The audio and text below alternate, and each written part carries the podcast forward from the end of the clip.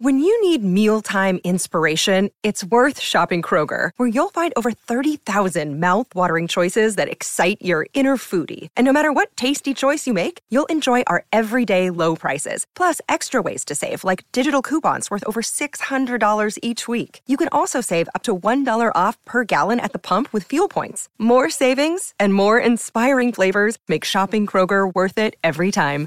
Kroger, fresh for everyone. Fuel restrictions apply and I had an air stewardess watching the penalty shootout over me. And she said, Oh, I've always wanted to do this. And then ran back up uh, the other end of the plane. She just spoke over the loudspeaker and went, uh, Football's coming home. and then laughed to herself. Imagine, right, if he comes out with a serious surprise and switches to. Well, yeah, I was going to bring this up as well because I don't think that is completely out of off the realms of possibility. Wembley, London, Feyenoord Stadion, Rotterdam, Nou Camp, Barcelona, Luzhniki, Moscow, Friends Arena, Stockholm, and Gdansk 2021. Five European trophies deck the corridors of Old Trafford. A sixth is possible. Ole Gunnar Solskjaer is bidding to become the fourth manager to lift European silverware as manager of the club and adds to his personal collection the UEFA Europa League on top of the European Cup he won in added time back in 1999. It would be quite a story. It's Friday, just under a week until United take on Villarreal in Gdansk, Poland in the Europa League final. Before then, the Reds travel to Molineux to play Wolves in the final Premier League game of the season, and Villarreal play Real Madrid in the final La Liga game of the season. But both sides' sights are set firmly on Wednesday night instead. It would, of course, be the defining moment of both teams' seasons. For United, a sixth European trophy. For Villarreal, the very first. And some fans will be in attendance too. Jack, May 26th is the date of the final. And I think as soon as we discovered that would be the date, uh, I guess quite a few months ago now, when we dropped down into the Europa League from the Champions League, everyone realised the possible significance of that day. It's a day with quite some meaning already. Matt Busby's birthday. And in 1999, an already great day was embellished further by the most dramatic and perhaps most iconic victory in the club's history, only matched by Sir Matt's own European Cup glory 31 years prior to that. Ole scored the winner on that day to then win a trophy in Europe on the same day, uh, 22 years later, even if it's the second string competition, would be so fantastic, would it not? It would be just an incredible way to, to cap off, I think, what has been overall a very good season for United. This has been a long time coming, of course. The last trophy we, we won was, what, three years ago now, which is not even in the these sort of post Alex Ferguson times, still a, a, drought that has been, you know, an anomaly. We we haven't gone this long without winning a trophy. I think since the is it the eighties? I think the last time we went this long without winning a trophy. Yeah. So it, it's it's been a long time coming, and it it would be a, a truly incredible way to cap off the season. I think it, the Europa League is always something of a strange competition because almost everyone in it at the start doesn't really want to be there.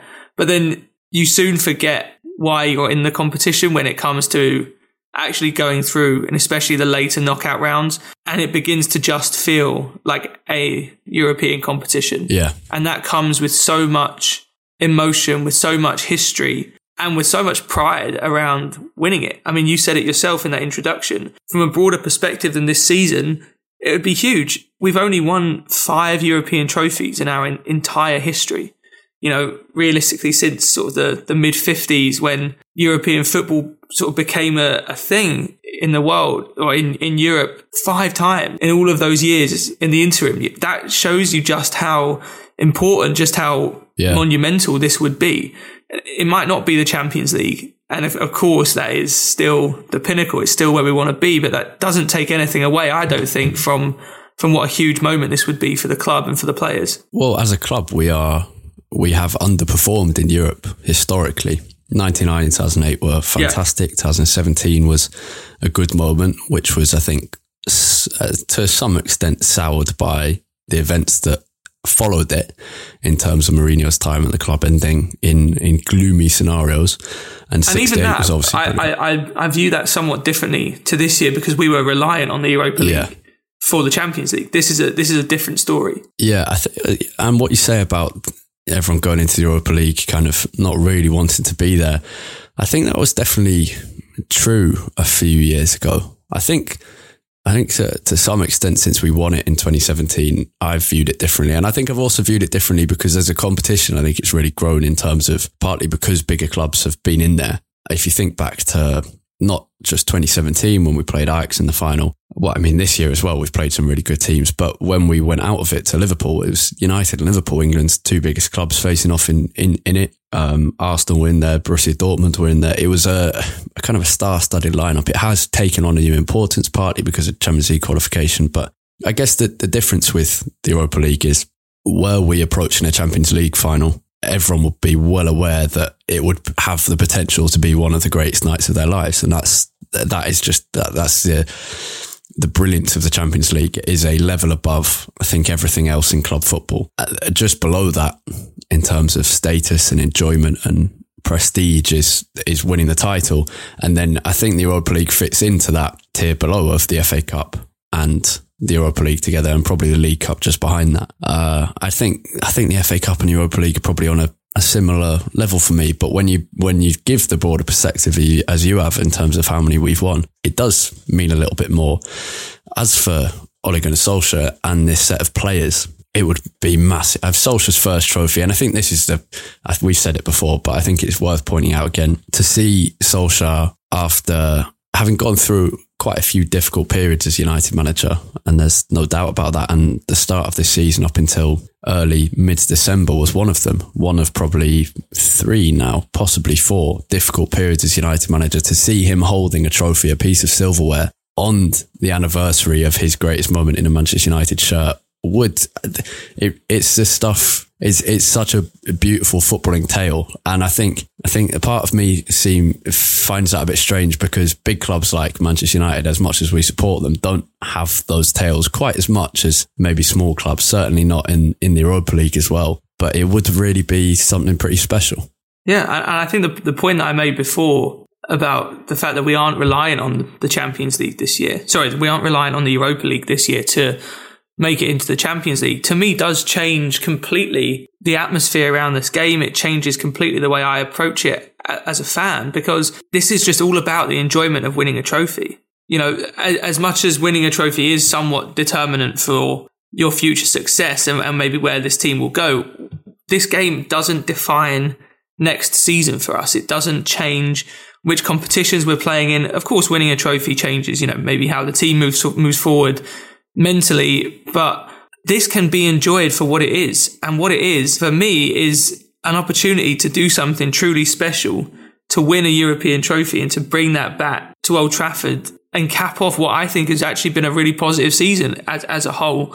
You know, that um, I, I, feel like we have, it's a bit more carefree this year. Obviously, yeah. it, a final is never going to be carefree. It's so much riding on it, but it, our, our future doesn't feel like it's dictated by this game.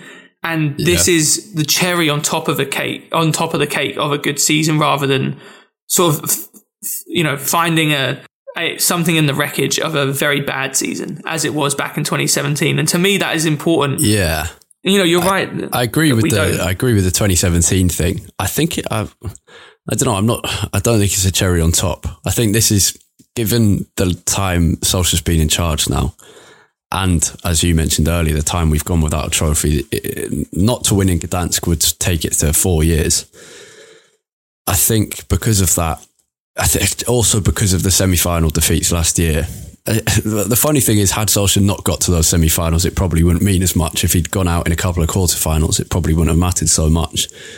But I think now people have questioned the United team's mentality. We obviously got through uh, against Rome in the semi-finals in, I mean, flying colours in the home leg, a, a, little bit dodgy in the second leg, but that was not to be expected, but was to be accepted.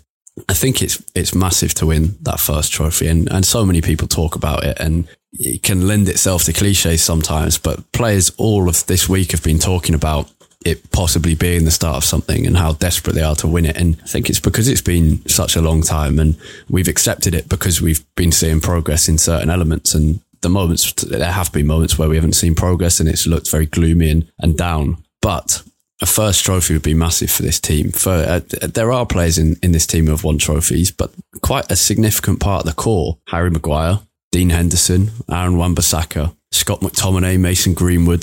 These are all players who haven't won things with Manchester United, and that that's kind of that that's big. Yeah, of course it's big, and you know there is a, a stream of almost endless possibilities. You you can imagine that would potentially come from us winning this. You are right that the first trophy for any team who's building is is so important in getting over the line and and increasing the belief, even subconsciously, the belief in the dressing room. And it makes you feel like you can go on to, to bigger and better things. You know, the, when it comes to, to situations where you really have to drill down and, and win. And, and that seems like such a, a silly concept to save because football is all about winning, but there's a difference between winning and, and yeah. moments where you have to win. And it's moments like this in finals. It's moments like in big games against Liverpool, City, Chelsea, whoever it might be, when you're fighting with for a title on the line. It's those sort of moments where you need you need to know that you're you're capable. Yeah. And that's the kind of thing that this Europa League final does. We obviously go in as quite heavy favourites, but finals are by their nature unpredictable. They're often a great equalizer because both teams are dealing with the same nerves, the same fears going into the game. And I think, in fact, the, the fact that we're playing another team in Villarreal who are not exactly used to being in finals themselves, especially not European finals, this being their first one. I think you may you, you might see the first 20 to 30 minutes of this game be particularly shaky. Yeah, on the subject of Villarreal, we're going to go to focus onto them in a second. In terms, uh, it feels more important, or I'm more excited by this one than I was by Stockholm 2017, even yeah. though I I won't be going to Gdansk. And, and I think I, like a lot of people, looked at it and the club offered a, a £200 subsidy for travel. But then when you added costs of uh, tests on day two, day five, day eight, etc., it was coming close to £200 just on tests and all these confirmations and quarantining and, and having to enter at specific times and having to leave quickly and things being closed meant I think I, I'm one of many who took the decision not to not to bother after we talk about Villarreal, we'll talk about who we want in our United team and we'll be watching the final. But yeah, let's switch the focus onto our opponents, Villarreal.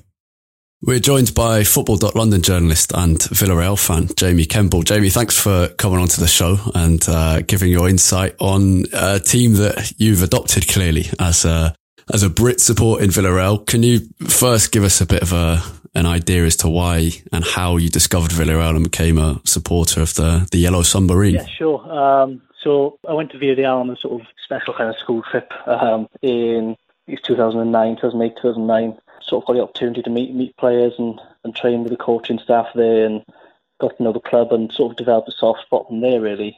My sort of my hometown club was Cardiff and for many years wrote a book about them and covered them as well. Uh, and that was great. And then sort of I moved away from Wales and yeah, just sort of it, it came a bit natural. And I'm sort of I'm moving to Spain in next month or month after July.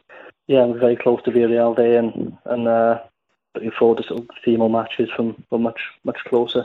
Yeah, the the town itself, uh, where Villarreal are based, just outside Valencia. Um, can you tell us a bit, having visited there, a bit about the town itself? Obviously, United fans won't be visiting there this time, have done in the past in the early 2000s, but what's it like as a, as a place in terms of comparing to other Spanish cities? Yeah, very, very small. Obviously, it's not somewhere that will pop up on most people's um, radar when visiting Spain or even, even visiting Valencia. There's no, there's no sort of, wouldn't necessarily go there unless there's football on, I guess, for many people. Um, but that's, you know, this so special, you know, 50,000 people um, who absolutely adore their, their football club. And I don't know if you saw the sort of when when the semi final for the Arsenal game, um, you know, the town was was was just come alive on it up, and there's people on the balconies, you know, they couldn't go to the game. There was thousands people outside this on the street welcoming the team bus.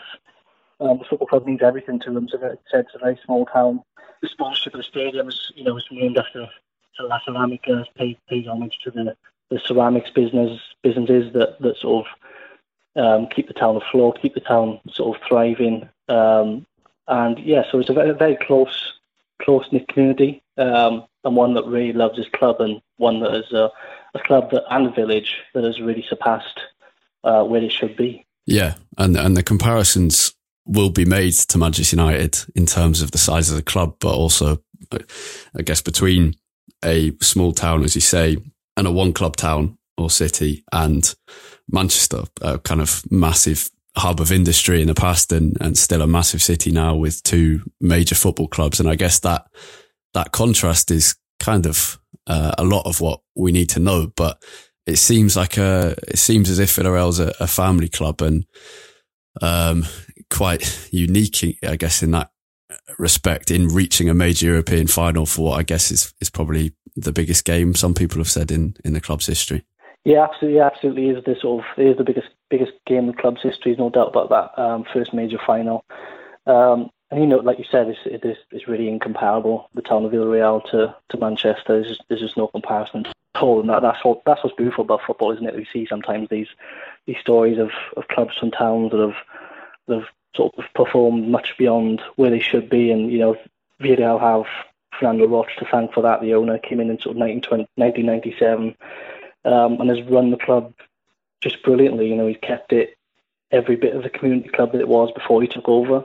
Even though you know when he took over, is a club that was nowhere near the sort of heights of La Liga, um, and now they are. Now, now obviously, Villarreal competing top six every year, being in you know highest to finish is second.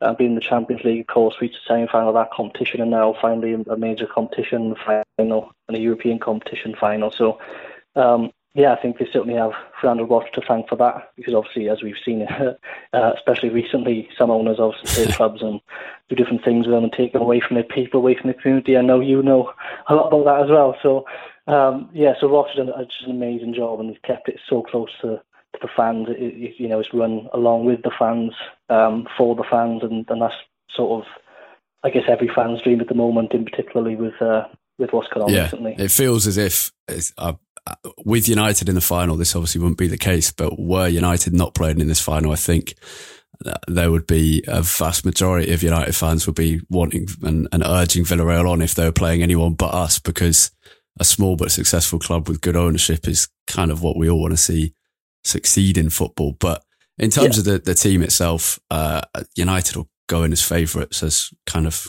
we generally do um, in the Europa League, but Villarreal have a, a, strong side. And I think from my relatively uninformed standpoint, having only watched them a couple of times this season, but Pau Torres, the centre back, and Gerard Moreno, the leading goal scorer, and has contributed not just in goals, but assists as well. Uh, probably the, the two standout players in what's a pretty pretty good squad and, and well organised by Unai Emery as well. Yeah, absolutely. I think that's that's a fair point. Um, Gerard Moreno's got 39 goal contributions in 44 games this season. It's obviously a brilliant record. He's got 13 goals in his last 16. So uh, he really is obviously one of the one of the hottest strikers in Europe at the moment. Second top scorer in La Liga, and I think he's one goal behind the top scorer in in the Europa League as well. So yeah, brilliant talent. Um, he, he never really catches the eye in terms of in terms of style. He always looks a little bit clumsy on the ball, kind of thing. But that works in his favour. He just always seems to have the ball under his spell, even if he doesn't look like um, which makes him a really difficult player to, to deal with. Um, and he'll start. He'll probably start for in Euros for Spain this summer, and the same goes for for Pau Torres. Obviously, I know you guys know a lot about him, given the fact that he's strongly linked with United as well. Uh, brilliant young centre back, and who's got a, a good mentor alongside him in Raul Albiol. Um, and yeah, like you said, we've got weapons elsewhere. I think Samuel Chukwueze is going to miss out with injury, which is a real shame. Uh, but Paco Alcacer, players like that, Mantrigueros, Dani Parejo is, is a really good squad.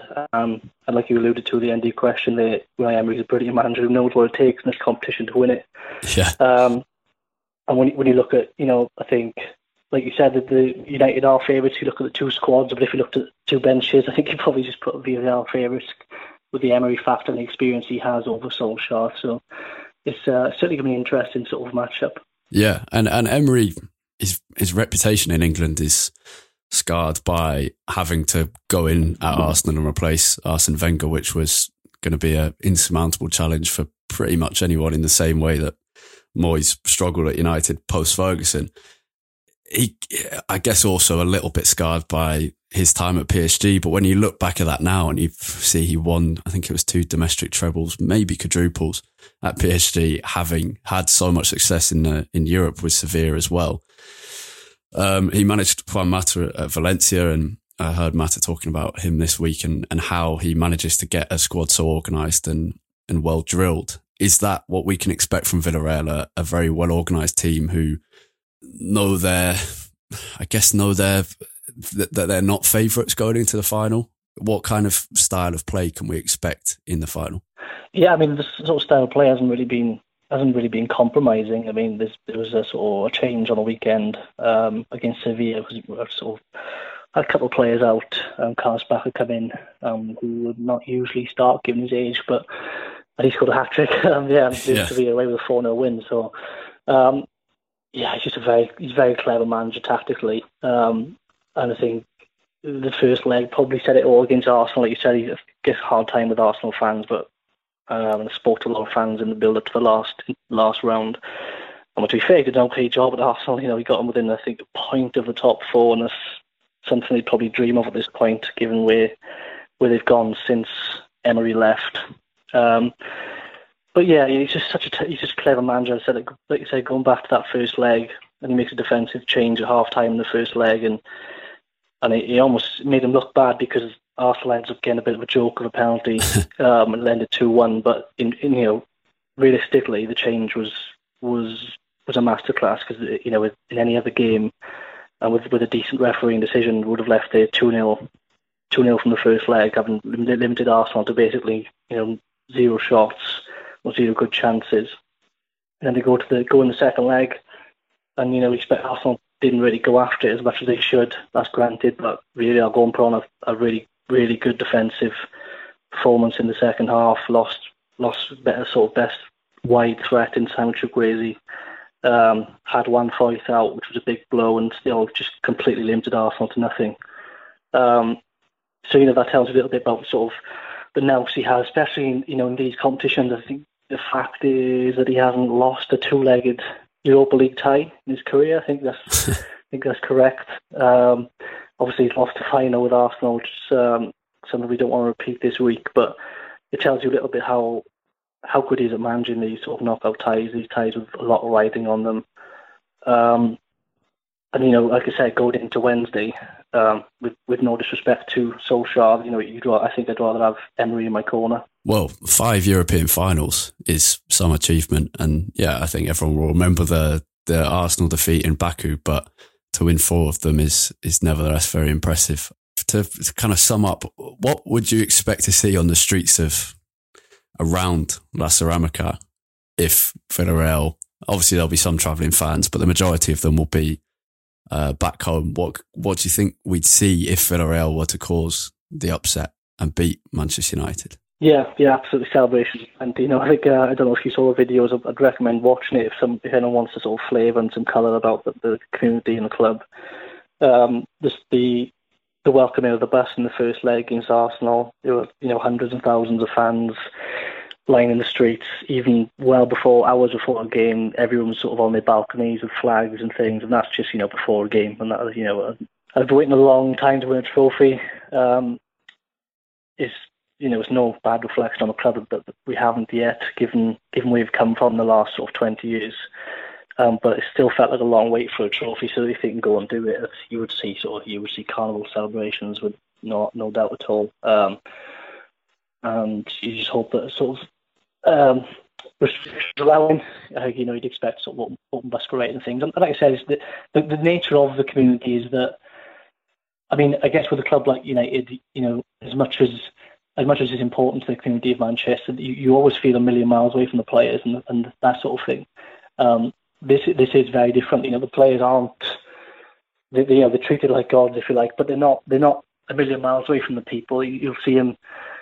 You'll see them now and again. A lot of these players, I think six players have come through through the academy that are in the first team squad now. You got Pau Torres was there since he was five. You know, so these players aren't necessarily you know, going to be put on a stage away from the fans. They'll celebrate with the fans, if you know what I mean. That's something we don't really yeah. see with, with other clubs in bigger bigger cities. So, yeah, it's like every one of these players in the squad feels like feels like one of their own. So, yeah, it'd be brilliant to see the celebrations if, if it did come off.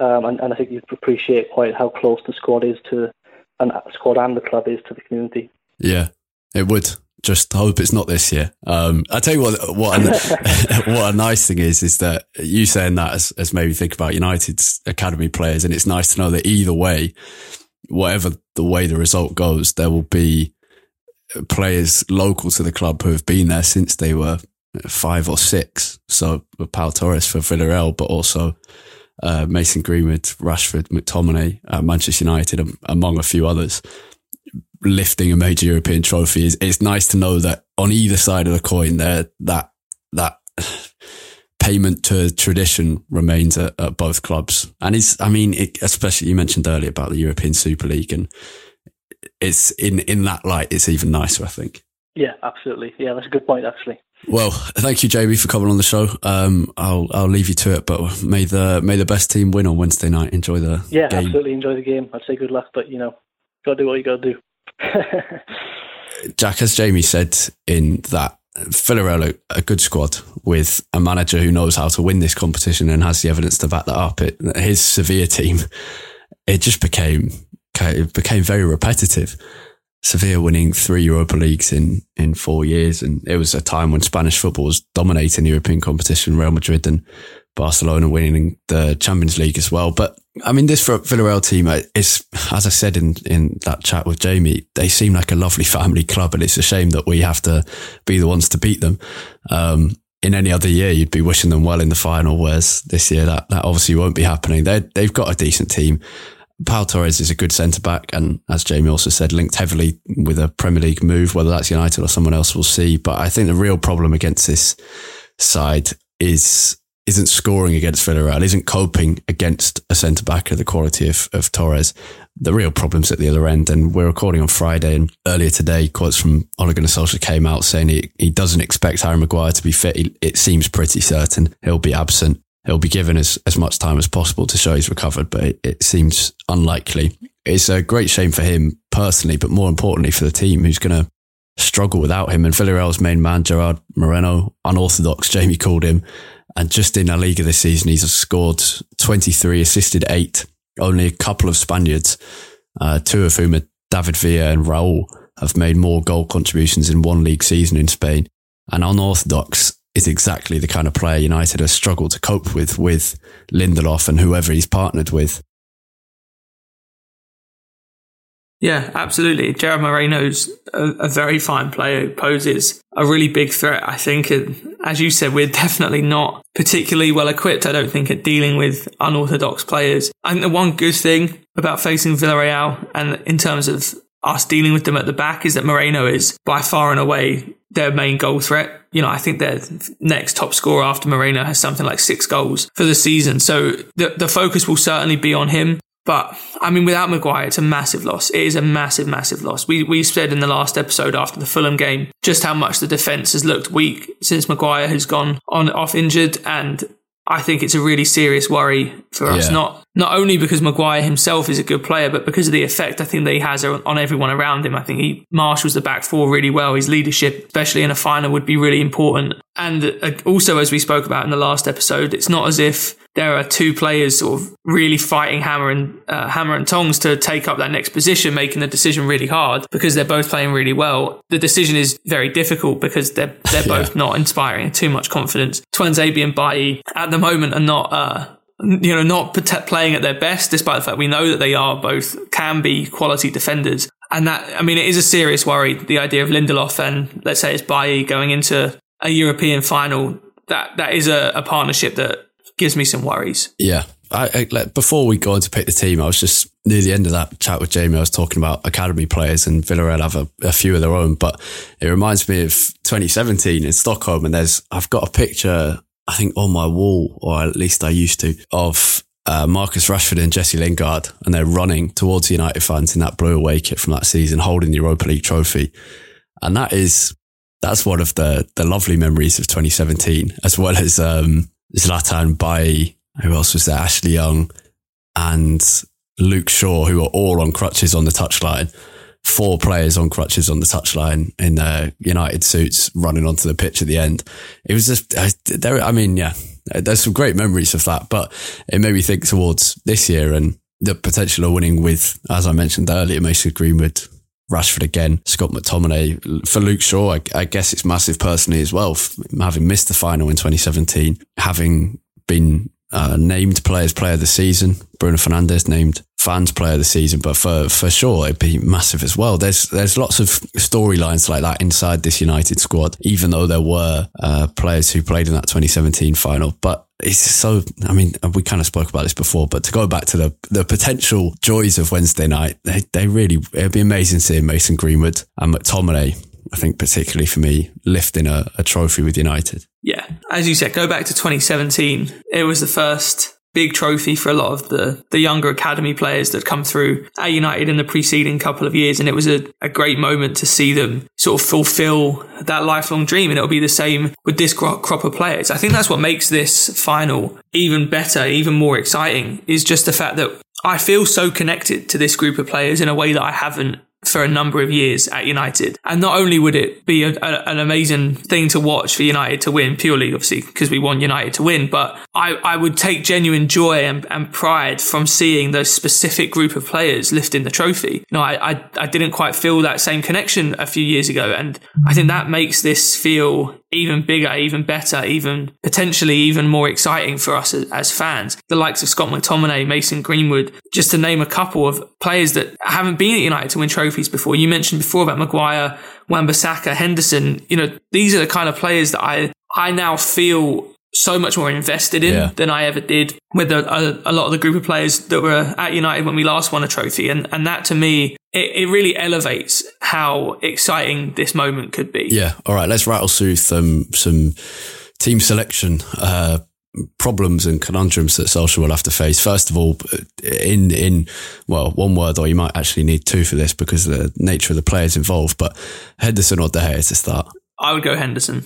Ah, see, I'd go De Gea. You see, normally I'd I'd be very up for. Uh, I I don't mind managers kind of being ruthless and bringing their better or number one goalkeeper in for the final, even though if the cup run's been different. But De Gea is good enough to uh, play in this game. The only consideration, I guess, is Henderson being a bit more proactive and and with United having a slightly worse defence without Maguire someone might be needed to come and claim crosses, but I'd go with De Gea. Wan-Bissaka will obviously start uh, right back. Lindelof will obviously start, or I very much expect will start. No Maguire, Tuanzebe or Bailly. It, it is a really hard decision. I think I would play both of them at Wolves, and whoever seems to be playing better, I would start against uh, Villarreal. Yeah. If you had to ask me right now, I'd go Bailly. Imagine, right, if he comes out with a serious surprise and switches to a Well, yeah, I was going to bring this up as well because I don't think that is completely out of the realms of possibility. I, uh, the, had the only reason I think it's possible, and because for, for the second half of the season at least, he's very rarely swapped things around purely because there, there kind of hasn't been any time to work on things on the training ground. But there is a bit of me that thinks the problem is you then sacrifice a bit in attack. The good thing is you, I'd stick McTominay into that defence and. I mean, if he plays his, there for Scotland. Yeah, and use his physical attributes to help Lindelof to mean that Aaron Wan-Bissaka gets less exposed at the back post. Um, and then you'd probably play, I don't know, you'd, you'd, obviously still play Lindelof, but then I'm not sure which one of of Axel or Bailly to I mean, play. That, that might allow you, if you, especially if you played McTominay in a back three, it might then allow you to, allow you to play Pogba. Yeah. In a slightly deeper midfield role, knowing you have a bit more protection behind him as well. Yeah. Just running with that, then what? What would the rest of the team be? Then you'd have uh, a midfield of Pogba and. So you're saying you'd have a back three of Lindelof, McTominay, and let's say Bailly for now. Yeah, then I guess you'd have a, a, a midfield two of Pogba and Fred, with how many players does that leave Shaw and Wan-Bissaka at wing back. Three, yeah, and then so then you got three. So you got three more players. So it's either that's the only problem because then you've got to think where does Bruno Fernandes go? Yeah, so I, I think that the dilemma there is: do you go Bruno at ten and then do sort of the split strikers that we've seen Solskjaer do before, which I'm assuming would probably be Green, uh, sorry, Cavani and Rashford, or do you go yeah. more? Let's just go all out on width and play a three-four-three and stick Bruno on the team sheet at least on one of the wings with Rashford on the opposite side and Cavani through the middle. Or or, or you put Pogba as a proper left winger. Yeah. And uh, Bruno in midfield with 10, uh, with Fred, sorry. But obviously, kind of not really playing as a central midfielder. But I mean, given that Bruno drops deep in big games anyway, not, he just he seems to not. I I would assume it's his own personal kind of characteristic of his. He just does drop deep in, in big games anyway. So it's uh, and then you could have Bruno and Pogba swapping around a lot. It's definitely interesting. I I probably don't think it will happen, but it's it's an intriguing one. it would also give the option if you don't play, if you go with the two strikers as you say, Cavani and Rashford, you can then very easily switch things quite significantly by bringing Mason on. Yeah. And for one of the midfielders, and suddenly you're you're to a four at the back, and and you've you've completely shaken up your attack, which is an interesting idea. Whereas if the other way around and, and is a lot McTominay's, more difficult. McTominay's role in that as well, the fact that he does play that role for Scotland, does mean that if you effectively you could play the two completely different systems with the same 11 on the pitch yeah. because you wouldn't need because McTominay can do both I think it makes it okay the I, I mean I definitely still think four at the back is the most likely but I do think there there is a chance this could happen I think it, it does make some sense given the players that we have available. And if we're saying that defense is our biggest weakness at the moment, I think it, it helps sort, sort of shore yeah. that up. My one concern with playing three at the back is that it puts a lot on the shoulders of Victor Lindelof, I think. Yeah. Because playing three at the back, especially if you're the, the central centre back, which I assume Lindelof would be, you have a lot of responsibility on your shoulders to organise what's around you. And this is just from an outside perspective. Lindelof has never seemed like yeah. that player. You know, Maguire is always seen as the one who is doing sort of the leading and the organising. You know, we, we don't know if that is actually the case, but at least from from what we know and what we see, it doesn't seem like that is a role that comes completely naturally to Lindelof. It is a role that does come more naturally to McTominay, I think, but obviously given that he has much less experience at centre back, you'd imagine Lindelof would be the one having to do that. And I don't know if I, I, don't know how if that would be putting too much on a player that isn't known for his leadership and his organisation. Yeah.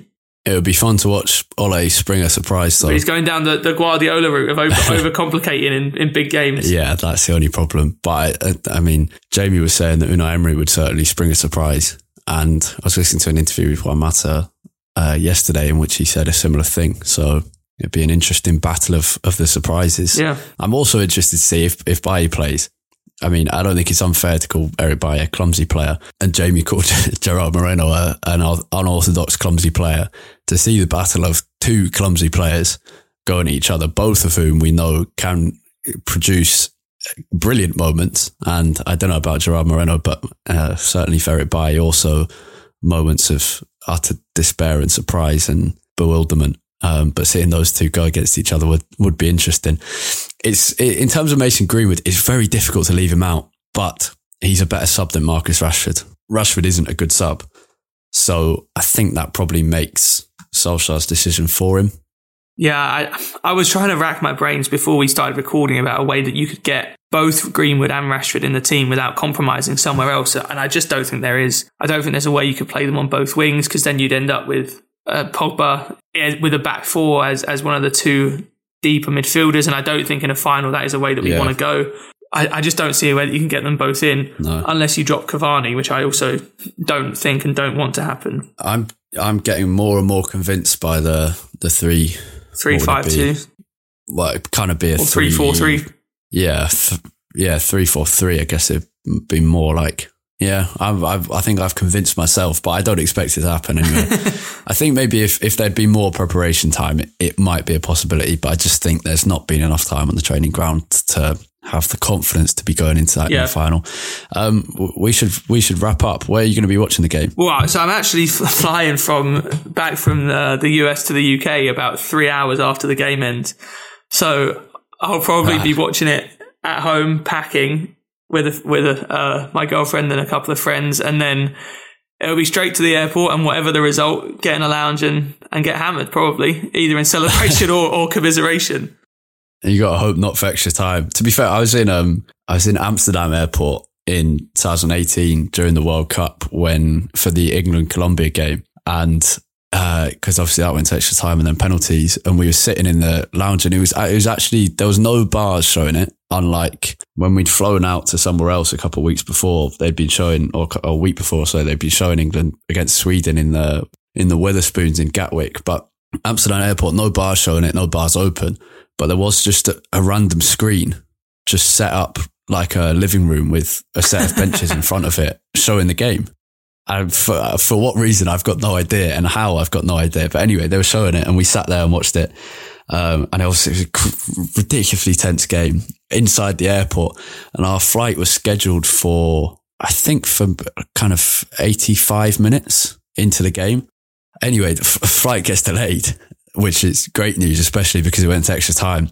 And then no one wins an extra time either. And suddenly we get this call to go to board at the end of extra time. And so we're queuing up in kind of with five minutes of extra time remaining, queuing up to uh, get on the plane. As we're stepping onto the plane, the penalty shootout starts. And so we we the penalty shootout has to fit in before the plane takes off. Now the plane's obviously delayed. So they're trying to take off as quickly as possible rather than kind of faffing about as they might normally do. And so we've got this incredibly tense situation, not just in the football, but also whether we're going to get to see it or not. just before we take off, Eric Dier scores the winning penalty. And I had an air stewardess watching the penalty shootout over me. I think we must be, we were in an English airline. I think it must have been EasyJet or something. And she said, Oh, I've always wanted to do this. And then ran back up uh, the other end of the plane and did the uh, typically English thing of saying, um, she, she just spoke over the loudspeaker and went, um, I hope everyone's pleased to hear this. Uh, football's coming home, and then laughed to herself. Um, so we had a yeah we had a good time on the flight back with kind of I think a predominantly English flight, and there were a couple of very unhappy Dutch people um, because they're not a fan of the, the English fans' arrogance, which I think is probably fair enough, but we were enjoying ourselves nevertheless. So that yeah, we're getting ready long... for all of that. Was as the Euros come around this summer yeah. as well, will be a, a summer yeah. of, of, outdoors every day in the pub. I know, yeah, um, yeah. I'll be watching this one in uh, in Deansgate in Manchester. I did, I really wanted to go to Gdansk because I haven't done a European final before, but just it just wasn't quite right. I know, I know loads of people as well who have done every uh, European final since Rotterdam so Rotterdam 91, Barcelona 99, Moscow 2008, Rome 2009, Wembley 2011, Stockholm 2017. And this, is, so they've done, what's that, six? And this is, would have been their seventh. There's so many people who aren't able to go this time, which is a, a yeah. real shame. But yeah, I'll be watching in it's a, a massive shame. In a pub in Deansgate with my brother. I think Manchester, the central Manchester, I was trying to book somewhere, it absolutely rammed everywhere. Yeah. Uh, fully booked almost everywhere. So just managed to get a spot in a pub in Deansgate, so that should be fun. Hopefully, we're not let down. Yeah, right. We'll uh, yeah, we'll maybe if, I, if on the day uh, it looks like I've got enough time, I'll probably go to try and go to the Man United Chicago support nice. bar here and uh, get some beers at the pub before going to the airport. Yeah, you need to pack early, take your bags with you, and stop off. yeah, exactly, yeah. exactly. Yeah. Um, right. Thank you very much for listening, everyone. Let us know where you're watching the game. Um, let us know your predictions. Obviously, there is Wolves to come. You might be listening to this before or after that. Uh, we're recording on Friday and, and releasing too. Thank you to Jamie, the Villarreal, the Welsh Villarreal fan for coming onto the show and, um, have a great week, everyone. Hopefully a win against Wolves, even if it doesn't matter a huge amount and, uh, even more hope for winning Gdansk for what would be a uh, a special night. I think it's fair to say. For Jack's reaction um, from Chicago and then from the, the United Kingdom, you can follow him on Twitter at, at UTD Tait T A I T, and you can find me on Twitter at Harry Robinson sixty four, and the podcast itself at UTD Weekly Pod. That's P O D at the end there. Right, onwards to Gdansk. Goodbye.